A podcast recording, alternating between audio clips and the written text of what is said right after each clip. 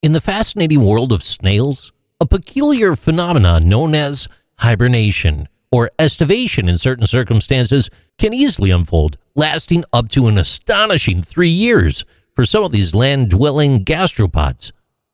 While this prolonged slumber might initially seem like a luxurious retreat, it is in fact a response to a less than ideal environmental condition.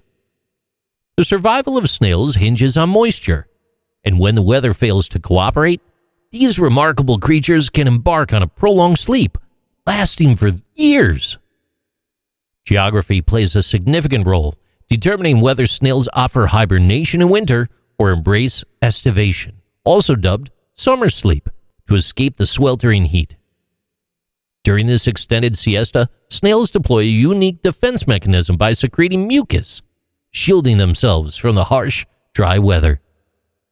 Contrary to the glamorous image of snails peacefully sleeping in their own mucus, it's essential to note that their slumber is not always an extended 3-year affair.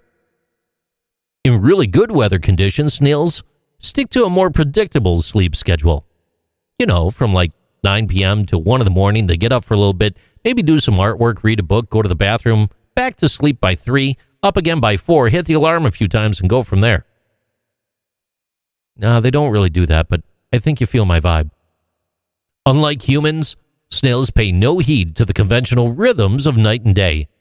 Their sleep-wake cycles involve intermittent periods of rest, spanning 13 to 15 hours, followed by a sudden burst of energy lasting 30 hours. This burst of vitality allows them to accomplish all their essential snail chores, adding a dynamic rhythm to their otherwise slow-paced existence. Detecting whether a snail is in the middle of its tranquil slumber poses a real challenge, though, as they exhibit no overt signs like closed eyes or audible snoring.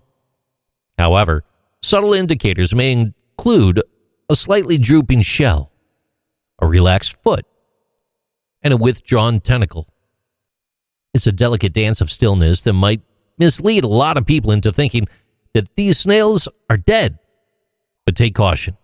An immobile snail in the garden might just be indulging in a power nap rather than dying or already dead.